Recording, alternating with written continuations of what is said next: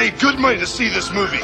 When they go out to a theater, they want cold sodas, hot popcorn, and no monsters in the projection booth. Everyone pretend podcasting isn't boring. Turn it off.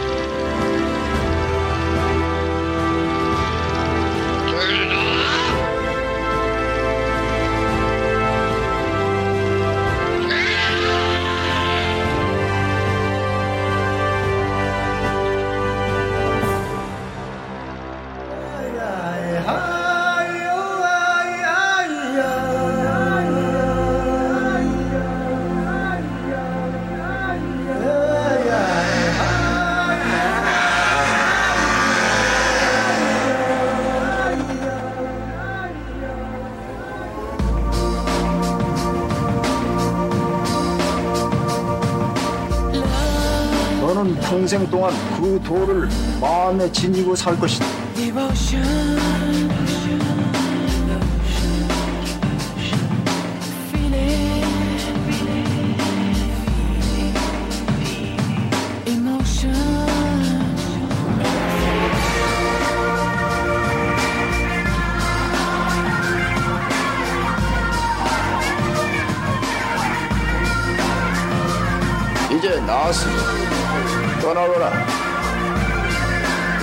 욕망은 집착을 낳고 집착은 사리를 품게 한다.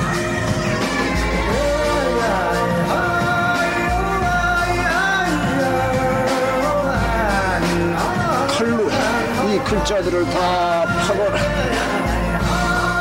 한 자씩 하면서 분노를 마음에서 지워라.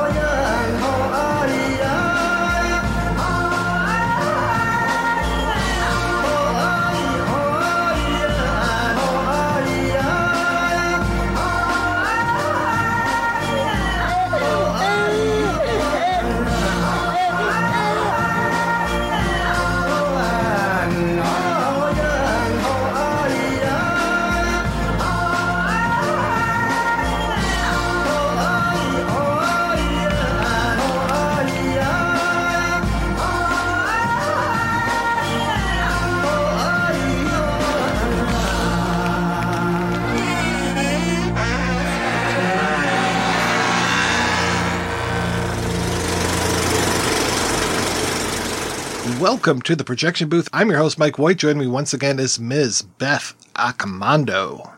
Hello. Also back in the booth is Mr. John Atom. How you doing? We continue our month of requests with one from Papa John Atom himself. It's Kim Ki-duk's Spring, Summer, Fall, Winter, and Spring from 2003. It's a slow meditative film about a young man and his master as they pass through different stages of life represented by the different seasons of the title.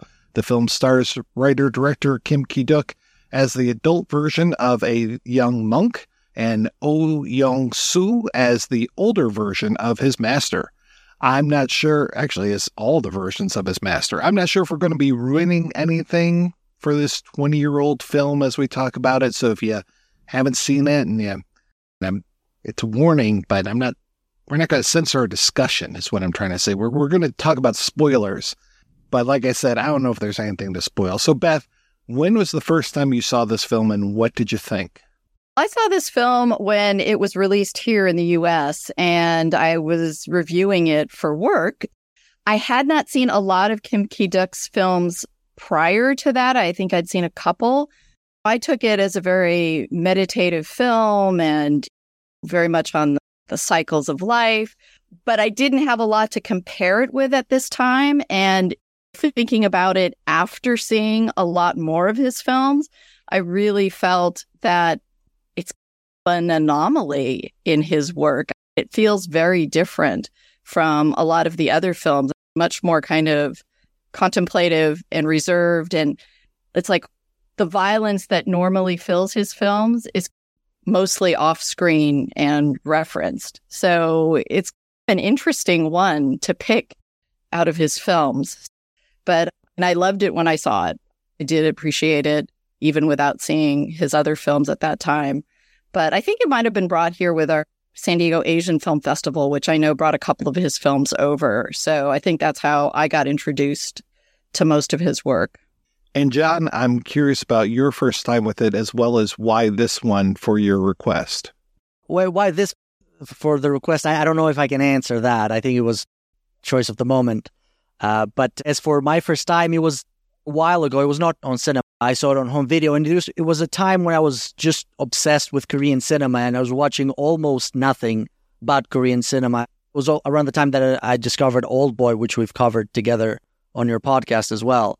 And even though I was watching almost exclusively Korean cinema, this stood out as unique. Uh, just like Beth, it was the first Kim Ki-duk film that I had seen, and I immediately made me seek out other films by him. And I do agree that that spring, summer, fall, winter, and dot dot dot spring, or I forget if the dot dot dot is before the end. I'm not sure, but it is different. It is strangely more commercially accessible. He's very uncompromising as a filmmaker, even though some of his films are pretty interesting to see. They're generally very strange, sometimes too violent. Sometimes the violence, like Beth said, is happens mostly off screen, but the suggestion is too is still brutal enough that it doesn't have the same commercial viability. Whereas I feel like Spring, Summer, etc., is pretty tame for other stuff that he's done, and he has other films like this. So this would not. He has he's been a pretty prolific filmmaker up until his death in 2020. But this one is, my opinion, and maybe that's why I recommended it, is it hits the perfect balance of being typically what you think of as an art film, very meditative, very philosophical, very personal for the director if we end up talking about that. But it's also, I think, very approachable. I think you can watch this and enjoy it. And even someone who's not necessarily interested in analyzing film can just watch it and enjoy it and maybe get something out of it. So I was pretty reticent when you suggested this for your Patreon pick because I had only seen one other Kim Ki-duk film.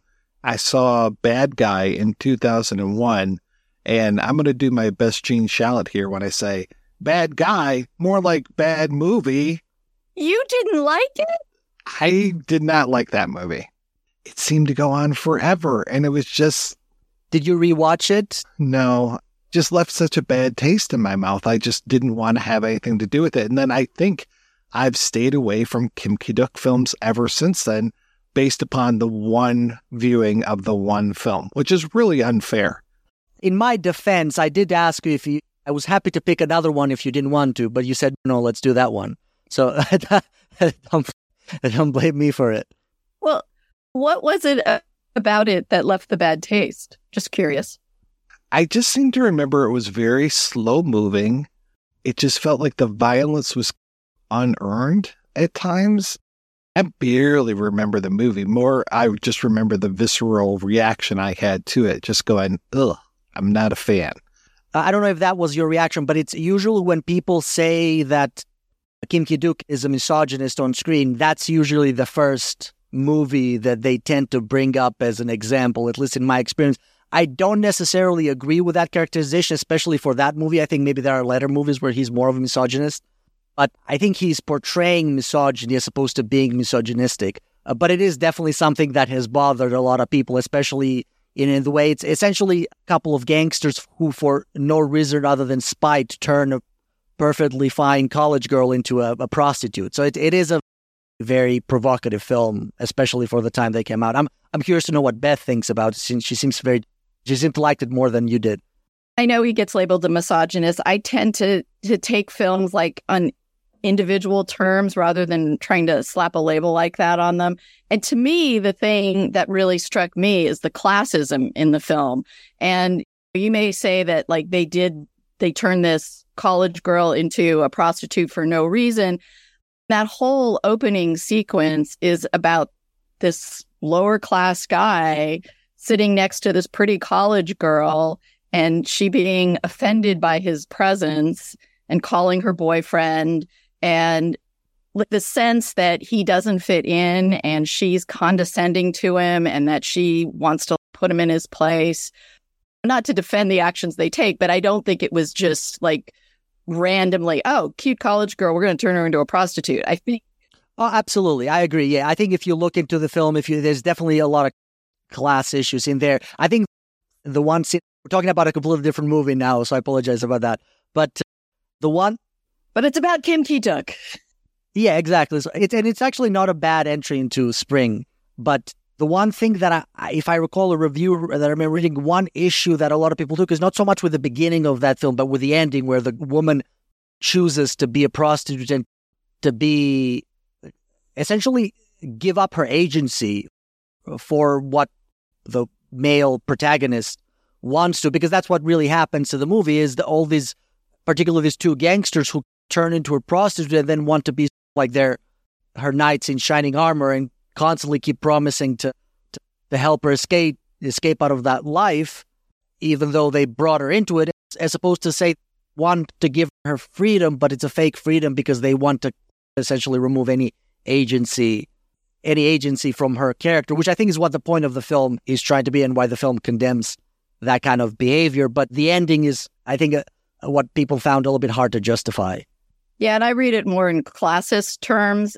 And I think that's the thing is it depends what you want to latch onto and which part of the story kind of speaks to you more or that you want to react to more. And I do think he's a bit of a provocateur also. I do think he likes to push people's buttons and that's part of why he does these films.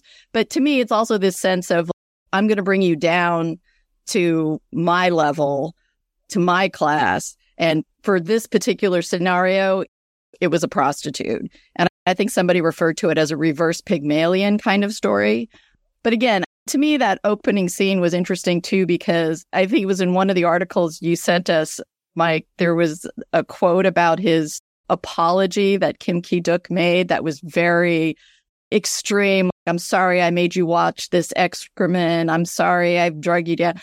And that apology scene at the beginning of the film where the the soldiers beat up the guy and tell him to apologize to this girl and he just remains silent i thought was an interesting kind of counterpoint to kim ki-duk's own apology for whatever offense he was accused of at that point in time and I also don't remember if it was for this movie or a different one. But uh, most of his movies did not do very well in the box office, and he sent faxes to all the bleeding newspapers, essentially blaming them for giving not necessarily bad reviews, because I still think his movies were well received critically in South Korea, but for essentially scaring off the audience. And he's always been, I think he's trying to give this persona as he doesn't care about his commercial appeal, but I think he he's always been someone who does actually care about his films doing well commercially, and that's why he embraces the West eventually later in his career, as opposed to his. Well, and I think it's also the West embraced him. Mean, his films tended to be commercial failures in Korea, but they did very well overseas. And I think I've seen some references to that. He's he is one of the more like acclaimed and respected directors overseas in terms of awards and festivals he's been at and box office that he's gotten for his films. I found it funny that the author of the uh, contemporary film director's book about Kim Ki Duk that she didn't like. I can't remember. It wasn't Bad Guy. It was another film, and she had the same kind of reaction that I had. And then she's then I finally saw Spring, Summer, etc., and it was such a different film, and really started to appreciate his work after that. I was like, okay, because it's amazing to me that Bad Guy was 2001. This is 2003. It feels like this is a completely different director that made this film. Though you're talking about the provocateur type of things, there are elements of this that remind me a little bit of Lars von Trier, the whole idea of the the set being so particular, having the old master's temple be out in the middle of this pond or lake or whatever it is. And then the way that they have these doorways inside, but people still go through the doorways, but there are no walls. There's the doorways, but no walls around them, which the first time I was watching this, I was like, wait a second, how come I can see the little kid, but I see the old man and there's a door there, but yeah, there's absolutely no walls going on inside of this. Yeah, there's this artificial discipline that is self imposed by the monk uh, but there's one, I think only one instance in the film where that bro- is broken, and it's broken for matters of lust. But you did mention Lars von Trier, and I think that's a very good comparison. The one thing that this kind of reminded me of is Tarkovsky's Stalker, because the way the film opens is the camera leans into that door outside the temple, and the door opens and creates the perfect frame. And that reminded me of the end of Stalker, where the camera goes into that other side of the zone. Never understand what point Tarkovsky's trying to make, but I know that he's always trying to make side point about the sort of separation between the film and the filmmaker or the filmmaker and the audience. And I, I always felt this film is trying to do something similar. And I think it's not coincidence that Kim Ki-duk is actually in the movie. He was not an actor. He did not make a habit of appearing in his own films, but he specifically chose to actually do this. So I do think there is something that he's trying to, to make us aware of the camera being very present and that the doors are this artificial framing frame around the picture or the story that we're about to see. It's a very theatrical device too, and I think part of I think a lot of what criticism he received too was some critics did not like the worlds that he created. And on a certain level, this one is like opening these doors into this very specific world that he creates. That when we get this aerial view of it, we can see this one tiny place, the floating monastery on this pond we don't see anything of any other kind of civilization, city, world. For all we know, it could have been centuries ago, except for the fact that we get some contemporary characters walking in. But when you just look at this place, and a part of me feels like he was saying, All right, this is going to be my world, that I create everything that you see and everything that there is. It's not the real world that's out there. So I'm not giving you that context. And it felt very specifically created as this unique space for him to operate in. Yeah. If you describe the movie to someone quickly on paper, they could say, oh, this could easily be a have been a play. You know, it takes place on one location. Is a the plot of the film is pretty simple. It's pretty straightforward what happens. But as the film is actually executed, it's very cinematic. It, it all, has almost no dialogue, which you cannot get you cannot get away with that on a play. And the characters have no names to add to what you said about this artificial words. There's only one name, and one of the detectives, when he just absentmindedly tells him to put take the cuffs away, I think, and he says Detective Choi. Other than that, there are no names in the story. Just the, the sort of the, the titles: the apprentice, the monk, the woman, the mother, etc. I think it's false simplicity. I think there's a whole lot more going on with this, but I like that they present it in these simple terms. Yeah, we start off with the seasons. We start off with spring. We start off with the young man being very young in this case, and the whole thing of him. He's a kid and he's doing things that kids do. Do kids hurt animals? Yes, sometimes they do. Do they do it on purpose? Hopefully not. And they don't realize that there are other things outside of them. And the way that the old man teaches him this lesson, the kid what he finds a fish, a frog, and a snake and ties rocks to them. And luckily, one of them survives, but the other two don't. And it's really heartbreaking when the kid realizes just what he has done. But I love that the master does the same thing to him by tying this huge stone around him and saying, if you don't take care of these problems, this stone is going to live inside of you forever. It'll go right inside of your heart. You need to make amends to be able to carry on with your life. And the kid can't. Which comes back in the end. The, the stone tied to his heart comes back in the end. It's also the weight of guilt. And it feels like that stone is tied to almost every character in Kim Ki Duk's films. One of the charges, when they call him misogynistic, they say, why can't we have a normal female character? These women are always victims or they're like self mutilating, whatever.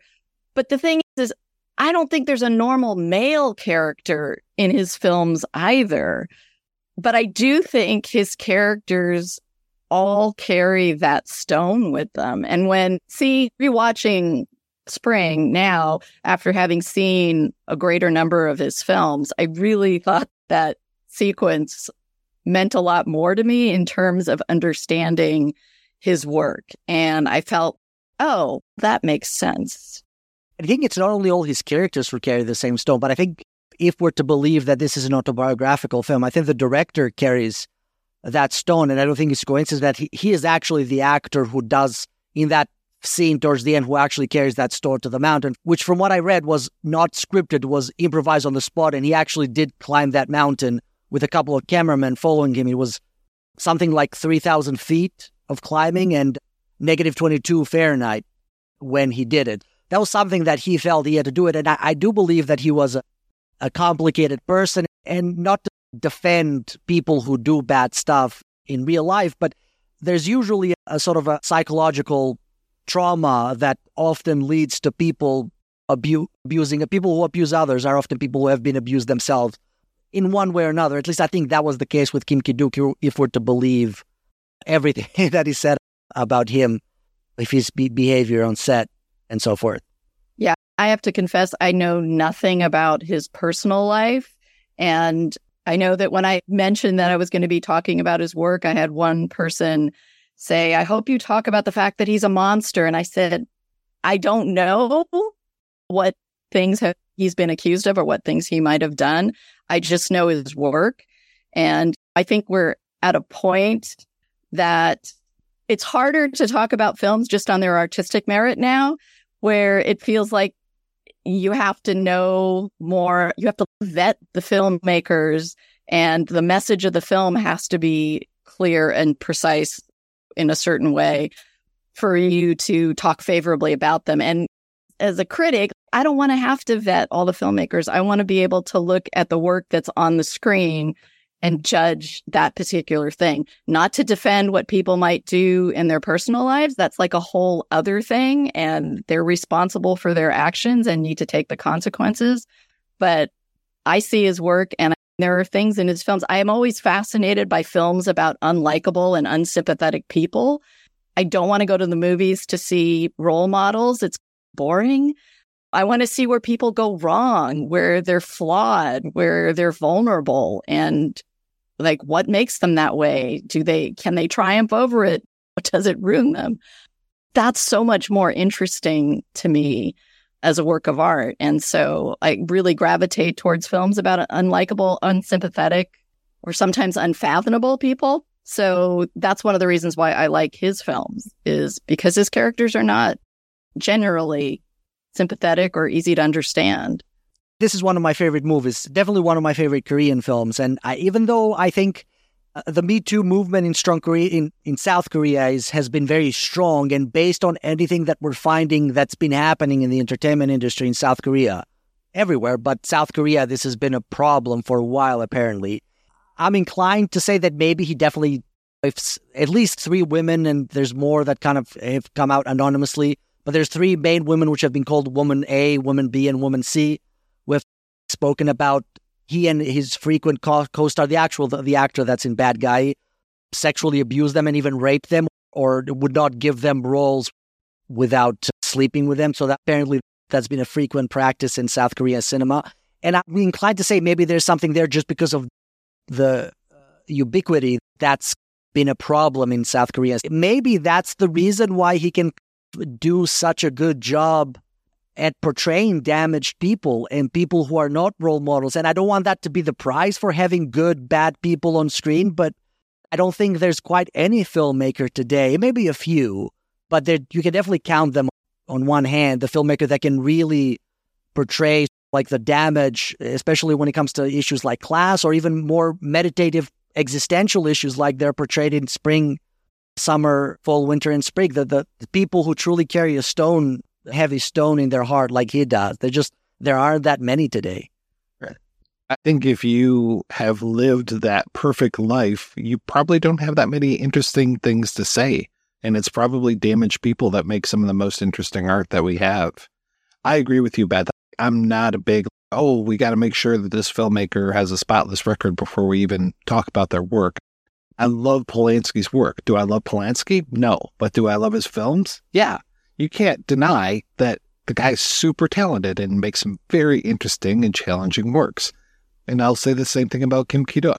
I didn't like Bad Guy. I will maybe go back and check it out. I will maybe go and check out some of his other works because this movie really was a great experience for me just to see that it, it plays out. And I thought for sure I was when I heard, oh, this is about seasons and people and the way that they change and I'm like, this sounds like it could be the most boring film that I've ever seen in my life.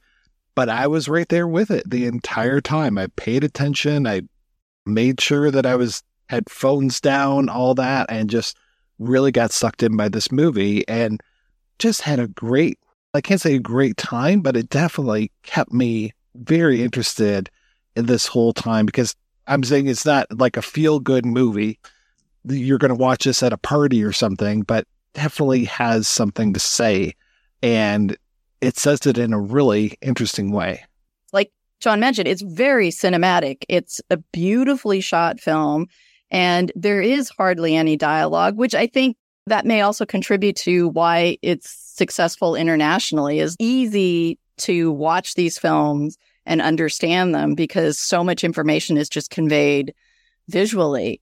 But he definitely has craft in terms of how he designs his shots and how he shoots it. And like that monastery floating in the, the middle of the pond is just, and it's interesting again after seeing the Isle, where there's a lot of these kind of, I don't know what you call them in Korea, but they like these little houseboats floating on the water.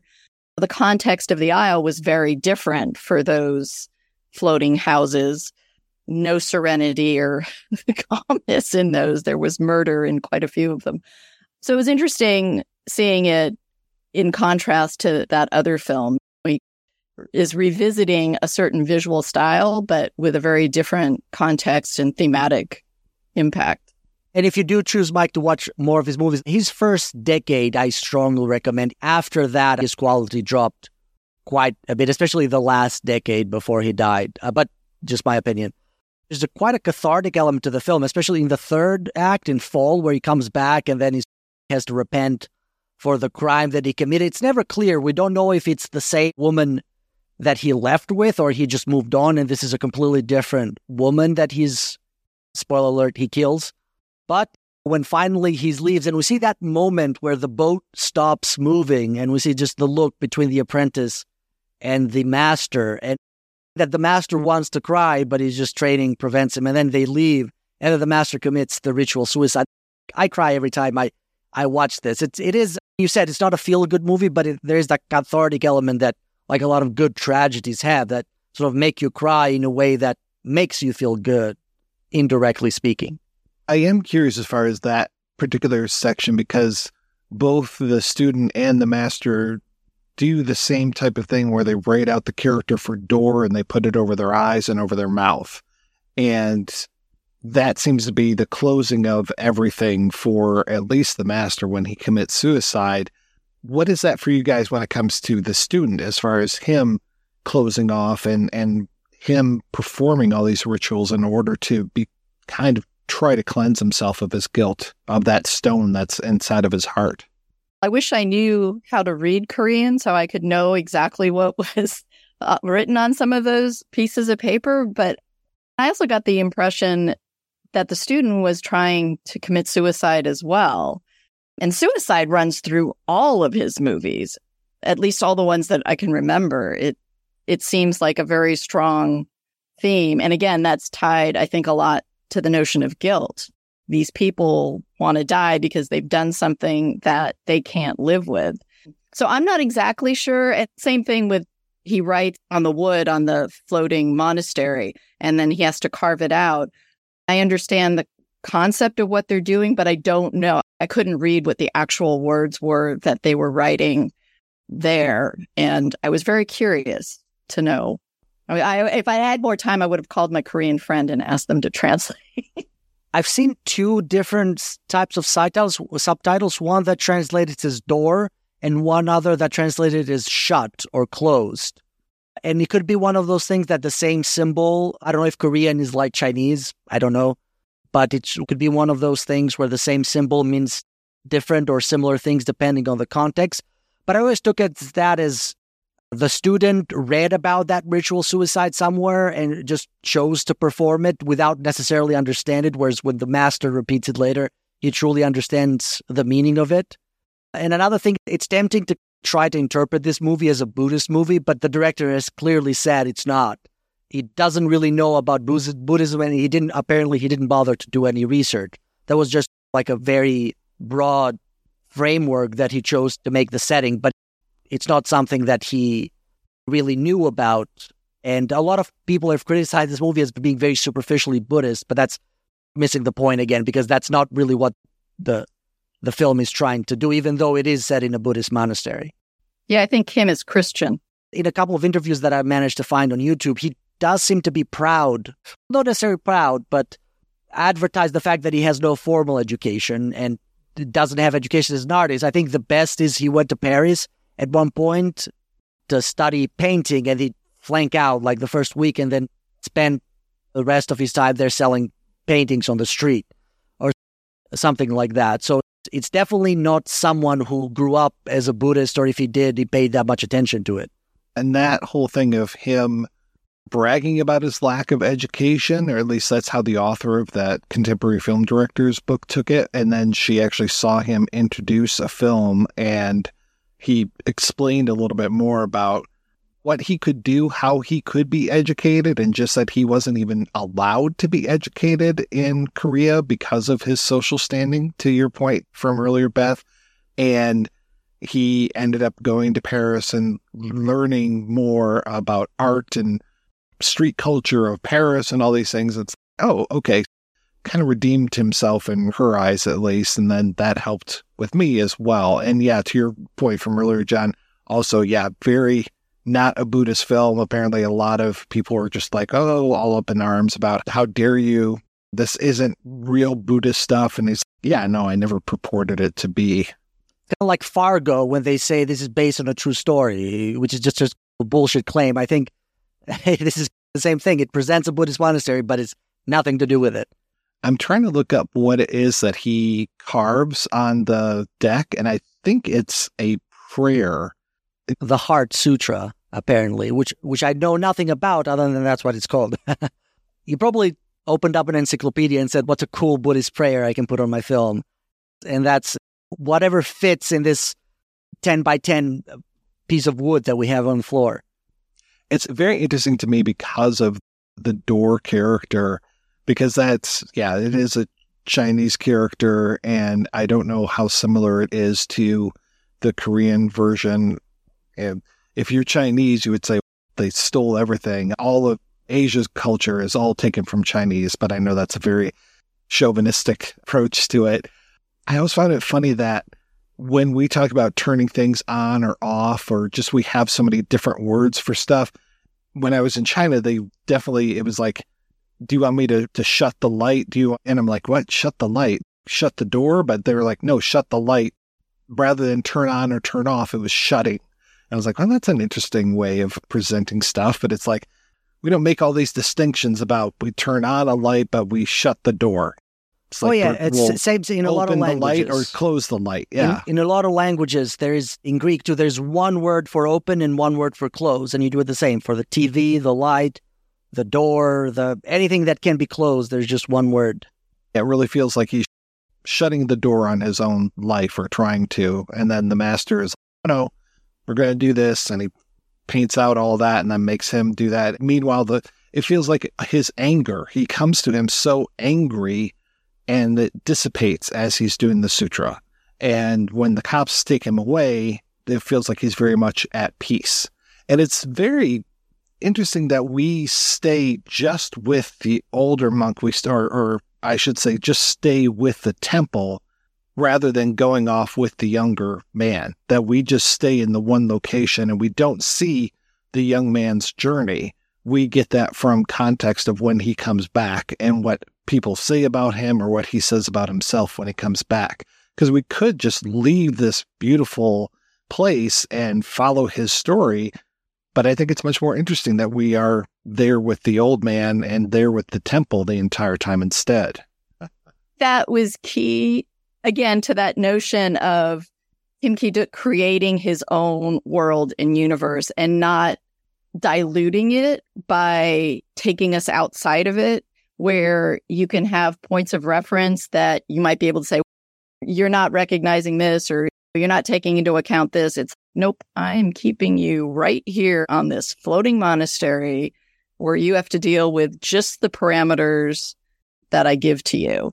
And it is true that a lot of what we hear tangentially is like the stories that you do see in Bad Guy or in The Isle. Like you feel like he could have made a whole separate film on that young monk leaving and marrying the woman and then killing her and then fleeing back to the monastery. But for this particular film, that's not the point he wanted to deal with. And maybe this is Kim Ki Duk's attempt to cleanse himself of some things and to see if he could use film in a cathartic way that didn't have the same violence that some of his earlier films did. And we should also say that this is a very magical place. There's the rowboat that he has, and it's just one boat. And the young man goes across in that very first chapter. He leaves and goes and is doing all these things to the snake and the fish and the frog. And then the master shows up, and it's how did he show up? There's just the one boat. Is he actually even there? That was my question. Is he there, or is this almost like an astral projection of him, or does the boat just come when he calls it? Because there is one moment where he's trying to get that boat back, and it does seem almost magical the way that he's able to just grab onto a little piece and pull the whole thing over to him. I like that we don't have to have that explanation. Geez, there's only one boat. How could he get over there? It's, I don't care. This is the story that's being told. If you're caught up in that, what are you doing?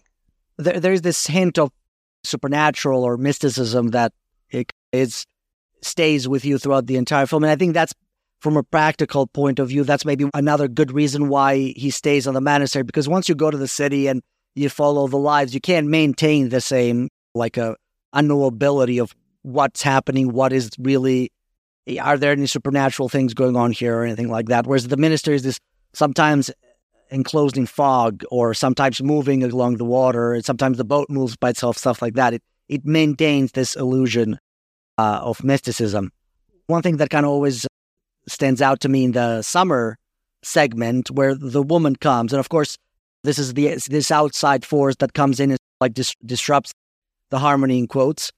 That's another female. That's maybe the only female meaningful female character that comes into this film. But of course, they struck they strike a relationship with a young monk, and they have sex. And one thing that always bothers me is how does he know what to do? Because he has no frame of reference whatsoever about what sex is. What I don't know. maybe I'm I'm bringing the discussion to a point that we shouldn't go to, but it's definitely a big deal because he jumps straight into it. He knows what to do. It looks like he knows what to do. Did they have the discussions with the master about I'm going to listen here, Billy. I'm going to teach you a couple of things, only missionary. And when you grow up, we'll learn the other stuff. so it's, it's, I think, yeah, it, it takes a bit of leap of faith. Yeah. They bring a lot of pornography to that monastery. I don't know if we get that or if that's just in the deleted scenes, but there's just like boxes and boxes of pornography. Yeah. And that was one thing that I found interesting when the young man leaves that he takes that Buddha statue and then the rooster. And I'm just like, is this cock reference? I don't think so, but for me that was pretty funny. Where it's like, all right, I'm gonna take my rooster and leave.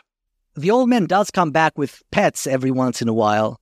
There's even a, a Yoda quote: "Lust brings desire." No, what what is? Uh, I think it leads to possession, which leads to murder or something. Yes, something like that. Some, so it's just very Yoda like. One thing leads to another that leads to a bad thing eventually. That's the formula. And I, at first I thought, oh, did, because like I said, it's very tempting to think this is a Buddhist film. And I thought, did George Lucas steal that from Buddhism? But I think it's just probably the other way around. It's probably from nowhere. And Kim Ki-duk most likely took it from Star Wars or something like that. It is very similar to the, the four pillars of faith of Buddhism. Life is suffering. Suffering comes from desire. Eliminate suffering and you eliminate the desire. And then I think the next part is follow the eightfold path or whatever is the last of those, which is always a cheat to me because it's like, here's the four rules. And the fourth one is here's another set of rules to do. It's like wishing for infinite wishes. You can't do that. You have to come up with four solid rules. Okay, so there's a valid source there. But yeah, the Buddha didn't talk too much as far as I know about murder, but yeah, there were a lot of parts in here where I was reminded of Siddhartha and the Buddha story and just the the cleansing of the self, the way that the master, when he comes back after having murdered his wife, the way that the master is like beating him and putting him through all of these paces, like trying to purify him, is what I feel is what he's doing with that.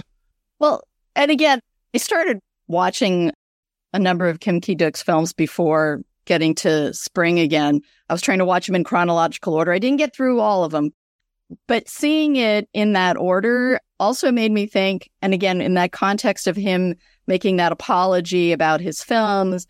And I'm just wondering if he made this film to say, I'm going to deal with exactly the same things I've dealt with in my other movies, but I'm going to give it a different veneer. And then let's see what you say just to see if, I don't know, almost like a, a sleight of hand trick.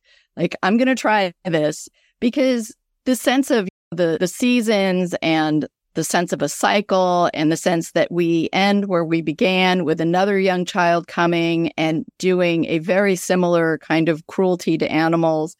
All his films feel like they are about these cycles of violence where one person hits one person and then that person goes and hits somebody else and then that person commits another. And it's this chain reaction. And in this film, instead of specifically showing you this act of violence leads to this act of violence, you still get that sense of this ever ongoing cycle and circle that keeps repeating itself.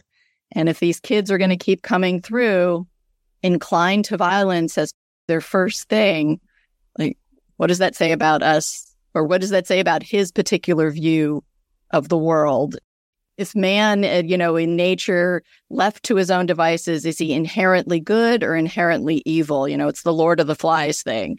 Like, what what is that truth? And to him, I feel like he's saying, no, we're kind of inherently bad, and we need something to kind of correct us. Otherwise, we might continue on that path.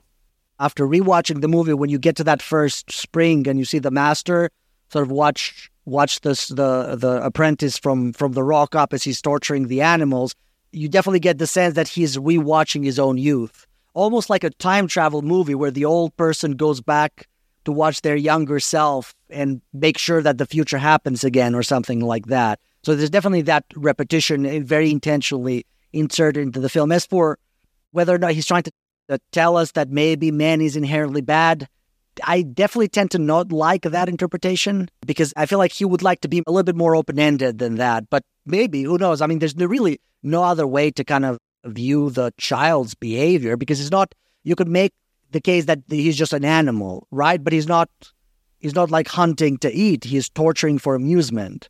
He's not killing the animals. He's torturing them for just for a couple laughs.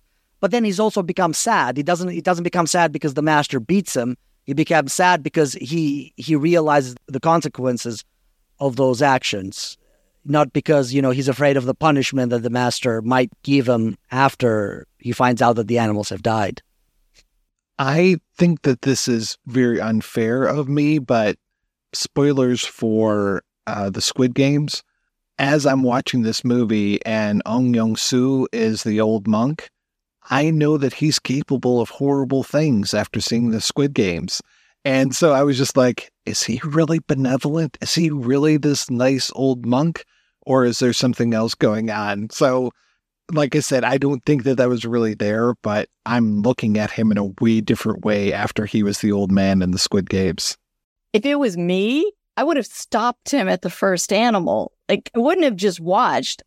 If his point is, I'm going to teach him a lesson, the price of that lesson was the life of two and could have been three animals. Now, you may think that animals of that size are inconsequential, but I would have stopped him right away, not let him get that far. So, you know, there's a part of that monk that I'm going, shouldn't you be saving those lives at that point and figuring out a better way to teach the lesson so that you don't have to sacrifice little animals, but I, I think know. probably by Korean culture, I think the the life of a fish or a frog is probably not not viewed as I think everywhere. Not I don't want to single out Korea, but I think for a lot of people, the life of a fish or a frog, and what else does he torture?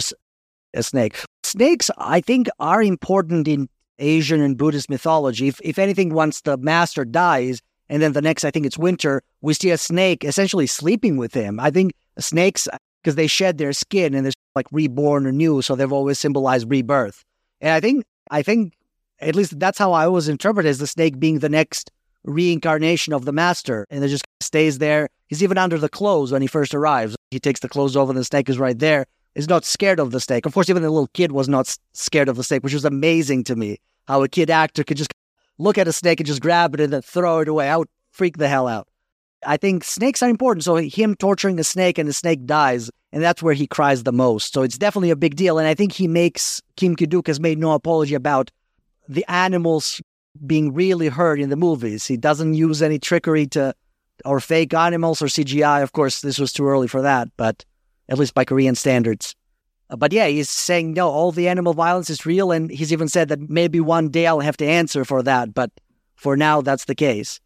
As for the his reputation as a provocateur in South Korea and everywhere else, I wonder if that's a little bit exaggerated, or maybe he's like exaggerated himself, take pride of it. Because if you really watch other South Korean movies, they're not exactly tame. You have Old Boy, you have Memories of Murder. There's extreme cinema across Asia, but the violence in each country has a different tonal quality. So, like in Japan, you have Takashi Miike.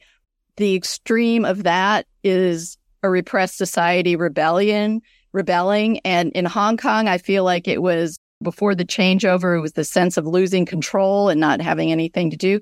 And in Korea, it really feels to me like it comes from this painful division of a country, and all the violence always seems to have pain on like both sides. That so many of these films, you mentioned Old Boy, everybody in that film, like you can feel pain on multiple sides. And a lot of times it, it feels like there's a sense of betrayal also entrenched in that as well.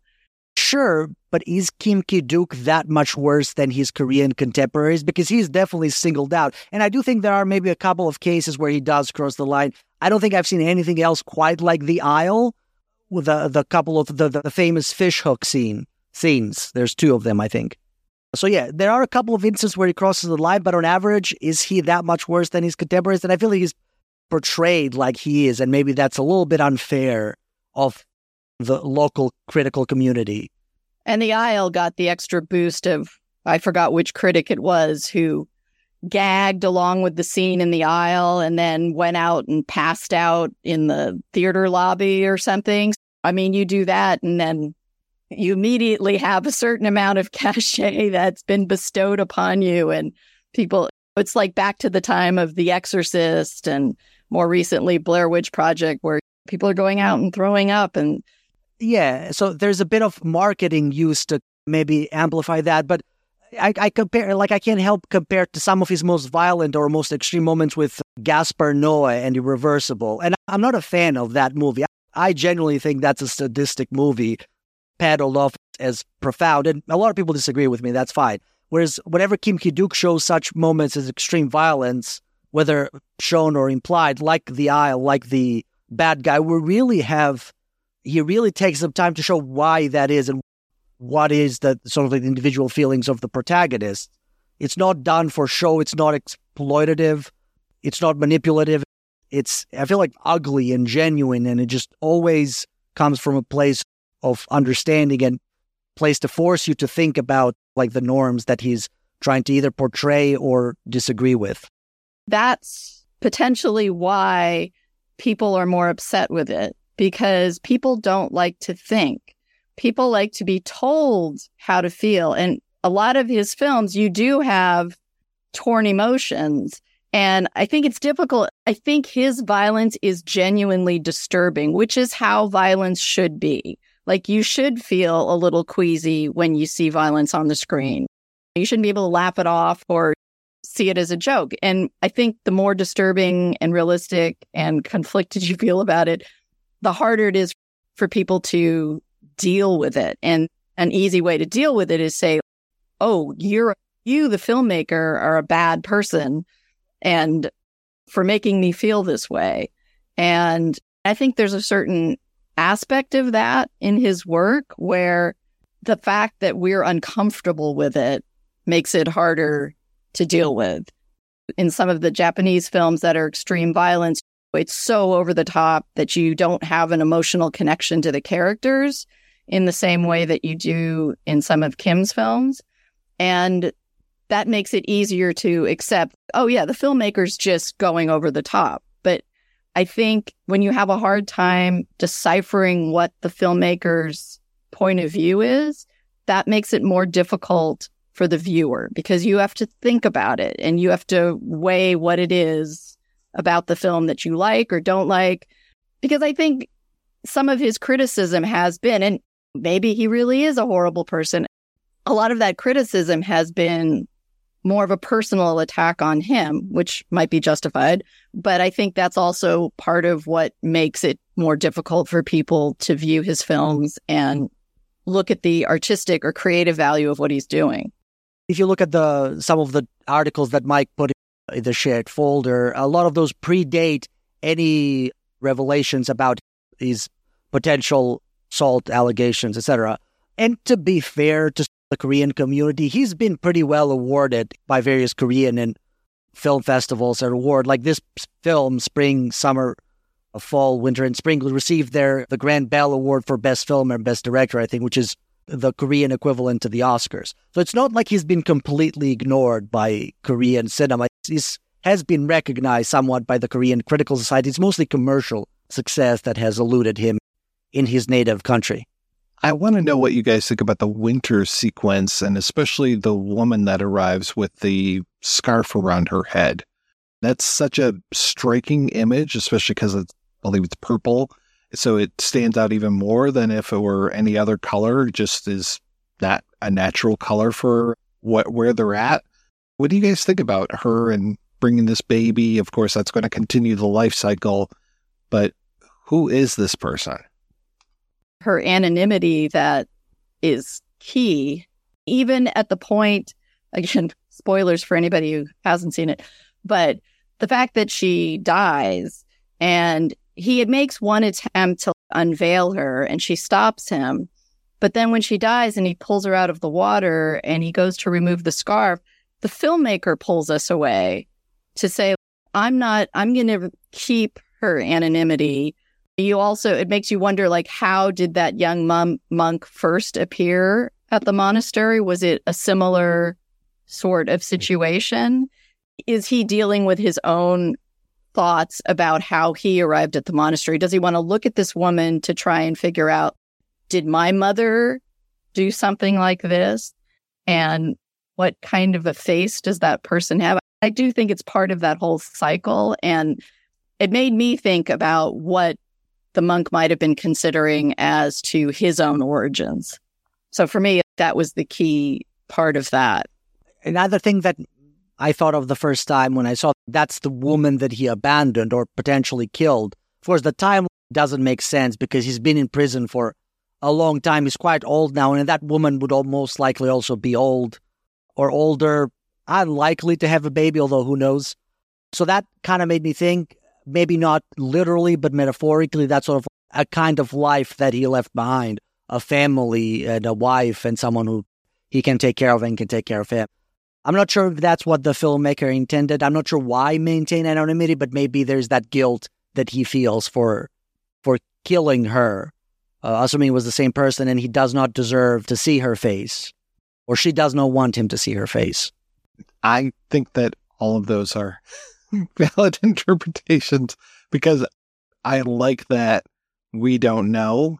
And I especially like what you were saying, Beth, as far as not ever giving us that privilege, taking that away and making us wonder who this person is forever. And I personally wonder if when he looks at her face, if he even knows who she is. I don't know if he does. But yeah, this whole idea of now we're continuing the cycle I found it so strange. I didn't realize that the US version, when they released this, was different than the version that I'm used to or that we saw, which is they cut out the little boy putting rocks inside of the fish, the snake, and the frog again at the end. They go from him on the rowboat to the Buddha statue overlooking, and I'm just like, wait, what? Why would you cut that out? Because yeah, it continues the entire cycle. which is such an important scene. It's such an important scene to leave out. I guess it's a little bit more violent than the first scene where he t- just ties a rope, a little string around them, where it's just shoving them into their mouths, which is a bit more violent. I don't know why American uh, Hollywood would draw the line there when there's films with people just shoot each other constantly, but I don't know. I don't know what the process is, what the protocol is, but yeah, it's such an important scene. It's such a, it's it doesn't the film doesn't make sense without it. It's it, it just opens a whole lot of questions that it doesn't answer, and the whole idea about the cycle being repeated is just completely left out of the movie. Censorship is such a bizarre thing. The idea of what can stay and what can't. I I think it was John Waters who had gotten it was John Waters or David Lynch or David Cronenberg who had gotten an X or something and he said, What do I need to remove? And the censor says, We don't know, but we just know it's offensive. And it's that sense of we can't put our finger on it, but your film makes us uncomfortable. And we can't tell you to trim three seconds here or cut that scene out and it'll suddenly be an R rating. It's it's too far gone. So like the idea of what to remove to make something palatable always baffles me. And that's still the version that's available if you I don't I don't know about every platform, but if you get it on Amazon Prime or Google uh, Play Movies, whatever that thing is called now, it's that's still the version that they have the, without the final scene present. That's what I watched. That's what I watched the first time a few weeks ago. I watched on Prime, and that's the version that they had. And I was okay. Did I accidentally hit the fast forward button and I missed that scene? But no, it was just it just cuts abruptly to the what is the actual final shot, but they missed a little bit part in the middle there. Yeah, I used to work at a TV station where I would have to censor movies to go on the air, which was a horrible job. But we had gotten Brazil from Universal, and the version we got has a happy ending because the dream part of it is presented as the end to the film in that version. And I was so outraged. I was like, we can't show this version. And they said, no, that's what they said. That's what we show. And it was just, I just could not understand how a studio could butcher something to that degree and mis completely misrepresent like what the film is. And I think removing that sequence from this film does a similar disservice. I'm curious, after he makes this film, do his films change? Does he go back to the more extreme stuff or does he adopt more of this style moving forward? I think more of this style is the the one the few ones that I've seen. So he made two other movies immediately after this. So Samaritan Girl or Samar as it's called and Three Iron, and they're both very similar. They don't really have a lot of violence. So one of them is about the friendship between these two teenage girls. That it's been a while since I saw that one. I forget if they're sisters or if they're just friends that essentially come from unhappy households.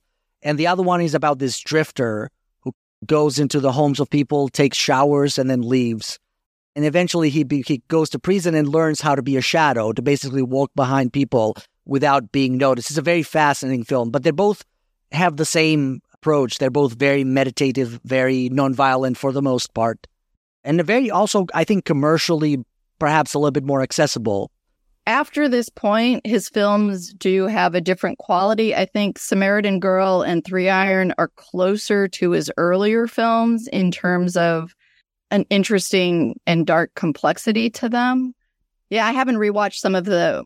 There's a few of his really recent ones that I I have not had a chance to see at all yet.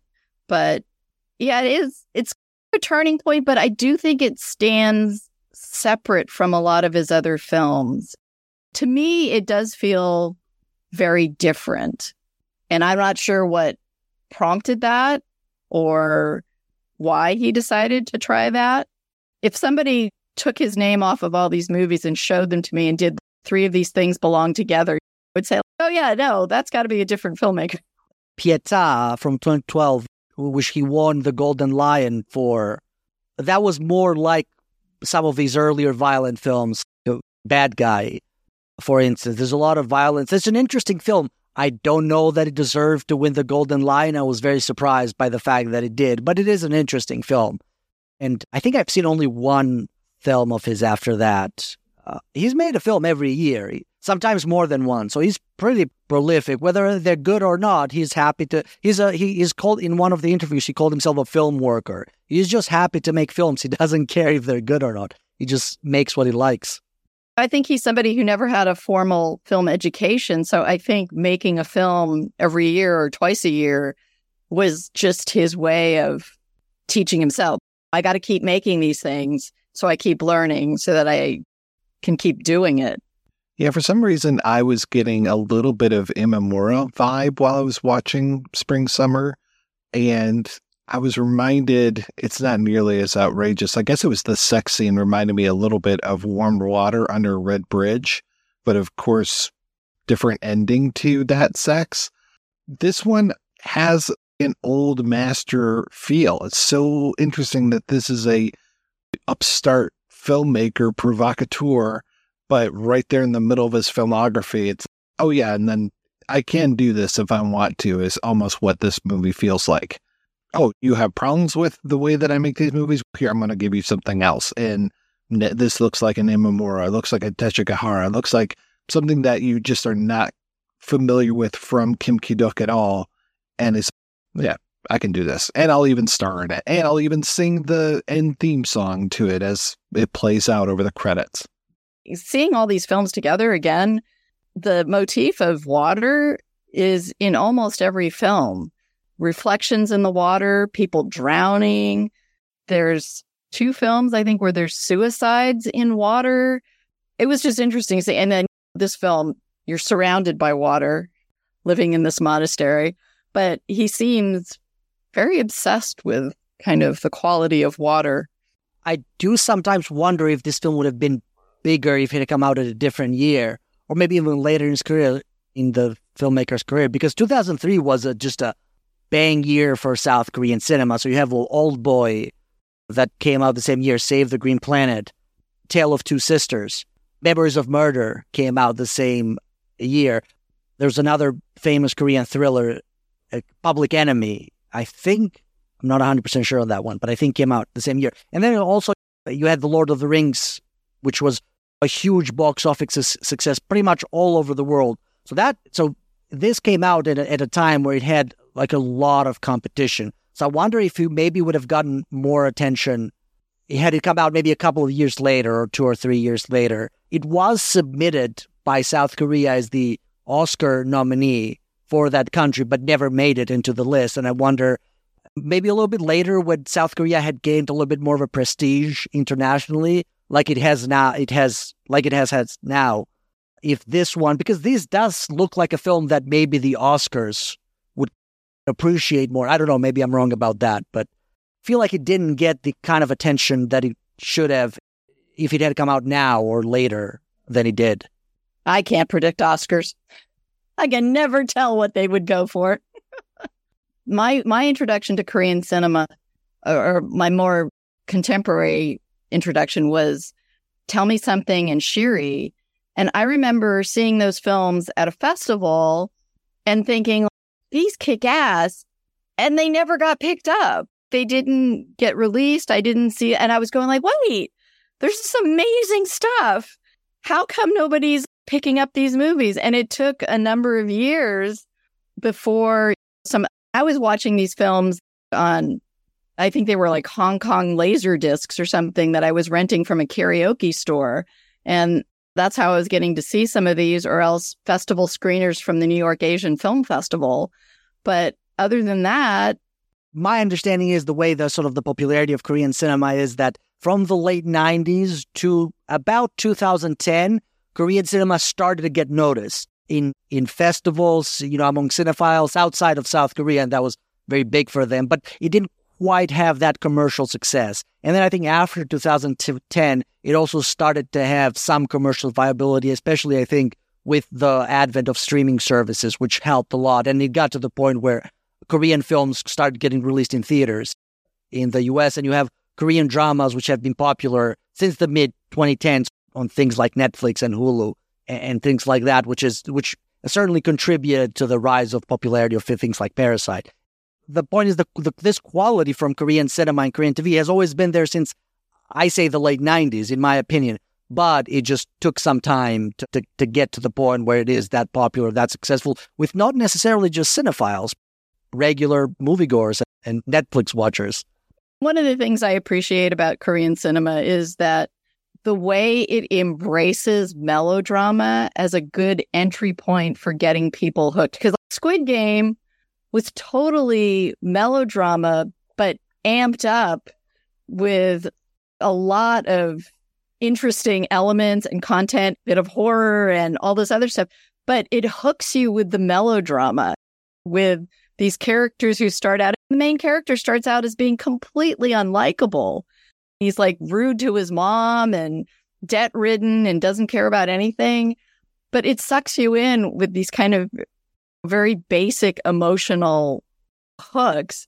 And what I find is a lot of American films, when they try to use melodrama, like they don't embrace it. Like they're embarrassed by it and it doesn't work. But a lot of these Korean films, even the Park Chan Wook stuff, there's a lot about them that's emotionally fundamental in terms of how they pull you into the story.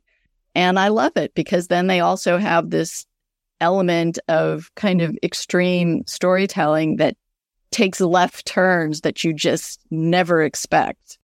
Oh yeah, melodrama in South Korea go like peanut butter and chocolate. It, it's present in all their movies. Even Kim Ji Woon, when he remade the famous Japanese anime Jin-Roh, The Wolf Brigade. Of course, they changed a little bit of the story. They placed in South Korea and they made the story similar. But the one thing they added a shit ton of is melodrama. Otherwise, it's sort of like bit for beat the same, but a lot more melodrama in the South Korean version. I wasn't a fan of that remake, but certainly you can see what it is that makes it especially South Korean. I've been hooked on Extraordinary Attorney Woo for the last few months. I watch that every time I go to donate platelets because it's on Netflix and I can watch it with subtitles and I love it. Uh, just one last thing. What do you make of the pets? So the first scene has a dog, Summer has a chicken, Fall has a cat, which I felt very all the animal cruelty in this film, him holding the cat and using it as a paintbrush, made me feel really uneasy because you can hear the cat meowing the whole time. She does not want to be in that position. But then it falls a cat, and then the winter is a snake, which I think is the reincarnation of the master. And then I think in the last scene it's a turtle, which the kid also shakes up. I don't know if there's any significance. Like I said, we're tempted to look at these from the Buddhist point of view, but I'm not sure if that's anything or they're just random animals that he thought of picking.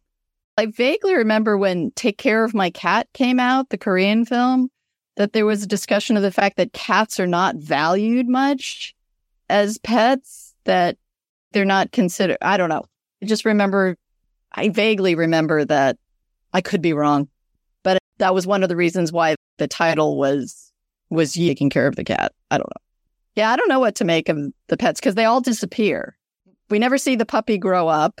We can make the assumption that there's been an, enough years that maybe they died of natural causes. Hopefully, they didn't eat the puppy because that's also a thing that in certain parts of South Korea happens. But hopefully, I think maybe the most charitable interpretation is that after every season, there's enough years that have passed that maybe it's just it just died. Dogs die quite a lot and address unknown. Was it address unknown? Yeah, I think so. That one, though, did have a disclaimer that no animals were hurt. None of his other films had that disclaimer, but that one did. That one was a little rough as somebody who's a dog lover. The only other thing I wanted to mention is that I had read somewhere that there was an actor cast to play the adult monk who ended up not being in it, and that Kim Ki Duk took on that role as a matter of practicality. I don't know if that's true, but if he did take it on in that respect. And then you mentioned that the carrying the stone up the hill was an improvised scene. That adds a different dimension to the film in the sense of maybe it became far more personal than he intended it to. And that journey up that hill was a reflection of either his struggle to become a filmmaker and to get on top of his game that way, and also the guilt that he was carrying with him for whatever he might have felt was his burden because I, I don't think you can make this many films about people carrying those stones and not be carrying a few of them yourself. I don't know a lot about his filmmaking style. I don't think he's particularly Hitchcock- Hitchcockian in the sense that he likes to control every aspect of the film. I think, I think he's quite comfortable with rewriting right in the middle of shoots and changing things and trying new things. He's a pretty pretty fluid filmmaker, so it would not be surprised me surprise me that thing changes like that happen in the middle of even of a very important film like this. So perhaps this is his most personal film. We don't know. Well, it's definitely one of the most different. All right, we are going to take a break and play a preview for next week's show. Her name is Carla, by day a loving mother. I love you too, Mommy. By night, I've been a pretty bad boy. she's the princess. I think you deserve a good spanking. His name is Walsh. Are you married? No. By day, an ordinary guy. By night, Hands on your head, mister. he's a vice cop. Come on, shoot. His name is Ramrod. Day or night, he's a hustler on Hollywood Boulevard. Their worlds collide in Vice Squad. Rated R, under 17, not admitted without parent. That's right. We'll be back next week with another Patreon request, Vice Squad. Until then, I want to thank my co-hosts Beth and John. John, what is the latest with you, sir? Unfor- I don't know if I mentioned it last time, but V Cinema is no longer active as a website. Is it finally shut down after so many years? They still archive on uh, what's that website, the Wayback Machine, if people want to find it, and all, all my reviews and all the wonderful reviews that people wrote over almost two decades. Uh, no, less than that, but a long time nevertheless, are still there. And I'm, I'm also doing a podcast with previous writer from from V Cinema called Heroic Purgatory, an Asian cinema podcast, and we're actually covering the New York Asian Film Festival. I actually did that in the last episode, and there's also some written reviews on the site. Uh, if anybody is interested, they can check it out at heroic-purgatory.com and Twitter with the same name. And that's it for me. I hope I didn't forget anything. And Beth, you are one of the busiest people that I know. What is going on with you lately? I'm still working at KPBS. I have a Cinema Junkie podcast and my blog, so you can go to kpbs.org slash cinema junkie.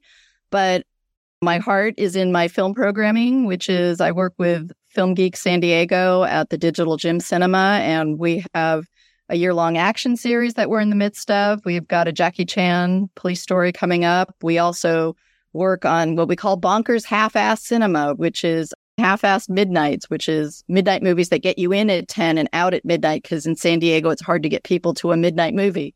So we've got that. We'll do, we'll be doing a secret morgue, which is horror marathon in September, trying to bring as much unique and interesting programming to San Diego that we can that's outside of mainstream theaters because that's the stuff I love.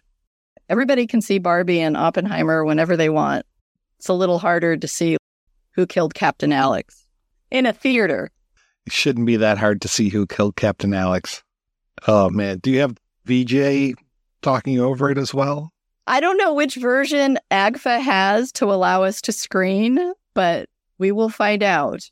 We want to do a Ugandan film night. Thank you so much, folks, for being on the show. Thanks to everybody for listening. If you want to hear more of me shooting off my mouth, check out some of the other shows I work on. They're all available at weirdingwaymedia.com. Thanks especially to our Patreon community. If you want to join the community, visit patreon.com slash projection booth. Every donation we get helps the projection booth take over the world.